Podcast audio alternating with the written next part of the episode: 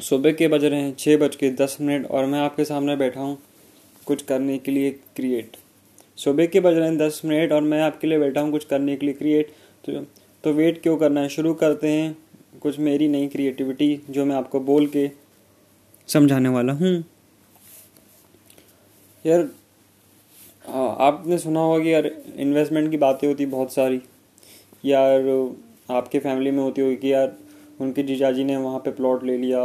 डेढ़ करोड़ का, दो करोड़ का, उनने सोने में इन्वेस्ट किया, उनने म्यूचुअल फंड में इन्वेस्ट किया।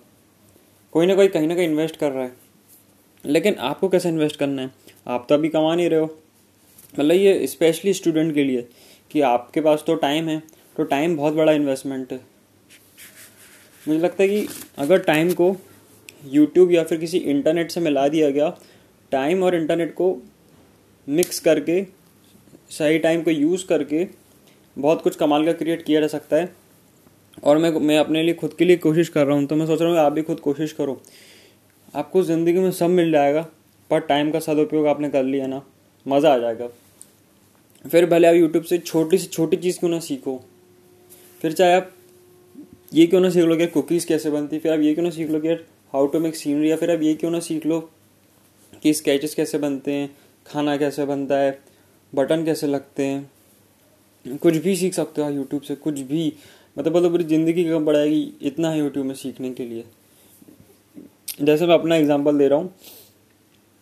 अभी डम्बल्स अभी डम्बल्स लिए हुए कुछ दिन ही हुए। पर एक्सरसाइज ही नहीं पता भाई कैसे डम्बल्स करने हैं। अरे यूट्यूब में देखा तो पता पड़ा अच्छा भाजी, ऐसे डम्बल्स करने हैं। देखो नेट आपको डेढ़ जी मिला है, ठीक है? आपके ऊपर है कि आपको पूरा नेट यूट्यूब पे वो कॉमेडी वीडियोस देख के निकालनी कॉमेडी वीडियो देखो, लेकिन इतनी मत देखो कि पूरा नेट आपने छः सौ, सात सौ एम बी उसमें फालतू में इतना सारा वेस्ट कर दिया सोशल नेटवर्किंग साइट पे, या फिर वो कॉमेडी देख के के वेस्ट कर दिया। कुछ आपको क्रिएट करना पड़ेगा लर्न करके, जितना आप सीखोगे, उतना ऊपर आप जाओगे।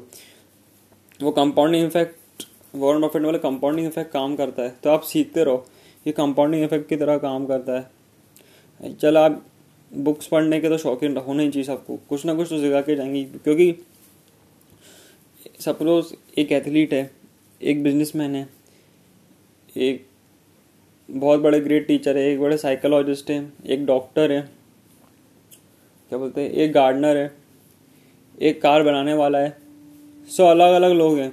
और आप एक इंडिविजुअल हो तो हमारा जीवन तो लिमिटेड है तो आप सबका एक्सपीरियंस तो आप एक डॉक्टर का एक्सपीरियंस नहीं ले सकते, आप एक नर्स का एक्सपीरियंस नहीं ले सकते।